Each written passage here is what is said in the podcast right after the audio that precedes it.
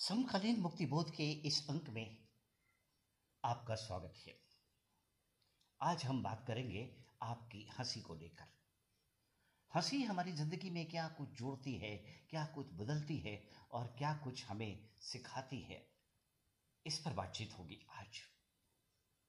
तो आइए शुरू करते हैं। आपकी हँसी का मतलब।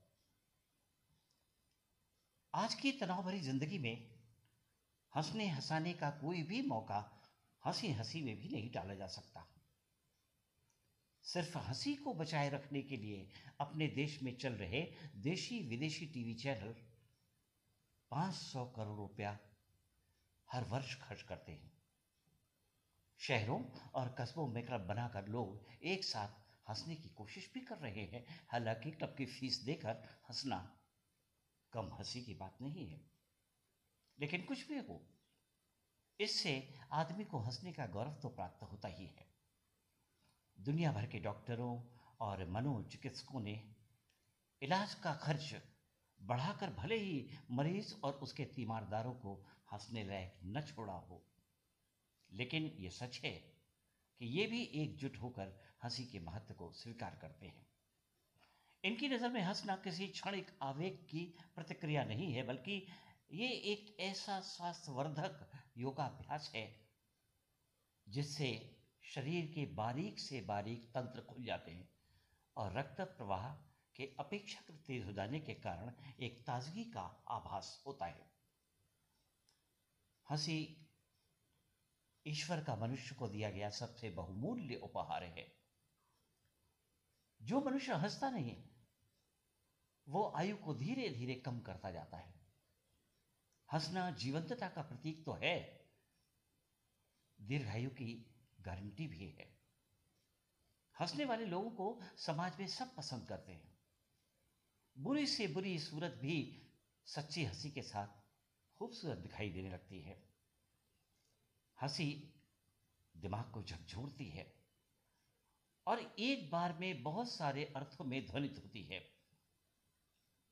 हँसी का मतलब संसार के बड़े से बड़े शब्दकोश में नहीं समा सकता। हंसने, मुस्कुराने की कोई उम्र नहीं होती। हँसी सच्चाई के जितने करीब होगी, वो उतनी ही सुंदर लगेगी। इसलिए सिर्फ़ हंसने के लिए हंसने वाले दूसरों की हँसी का कारण बन जाते हैं। इसलिए हँसी जितनी दिल की गहराई से निकलेगी, वो लोगों को उतनी ही पसंद आएगी। हँसी दोस्ती कराती है और हँसी से दुश्मनी होते भी देर नहीं लगती। हंसना, मुस्कुराना सामाजिक सरोकारों में भी महत्वपूर्ण भूमिका निभाते हैं। कुछ लोगों को गलतफहमी होती है कि यदि वो सभ्य समाज में ज़्यादा हंसेंगे तो उनका बौद्धिक स्तर कम माना जाएगा। ऐसे लोग जब मुस्कुराते भी हैं तो उनके चेहरे पर किसी पीड़ा के होने का भाव दिखाई देता है।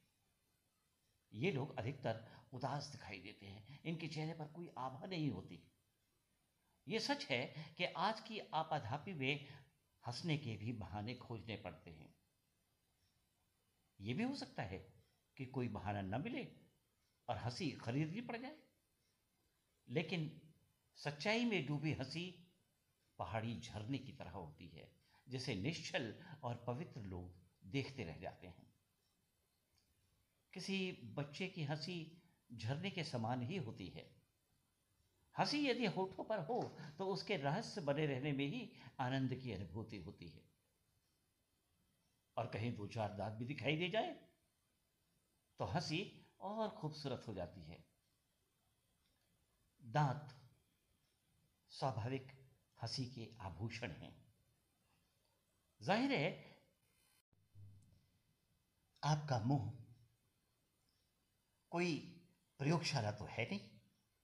इसलिए दांतों के साथ कोई अमानवीय व्यवहार नहीं होना चाहिए। दांतों को इतना मत रगड़िए कि वह हाय हाय चिल्लाने लगे।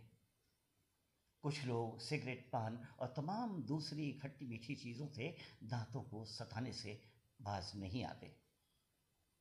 नतीजा ये होता है कि जब हंसने, मुस्कुराने और खेलने खाने के दिन आते हैं, तब दांत विदा होने लगते हैं।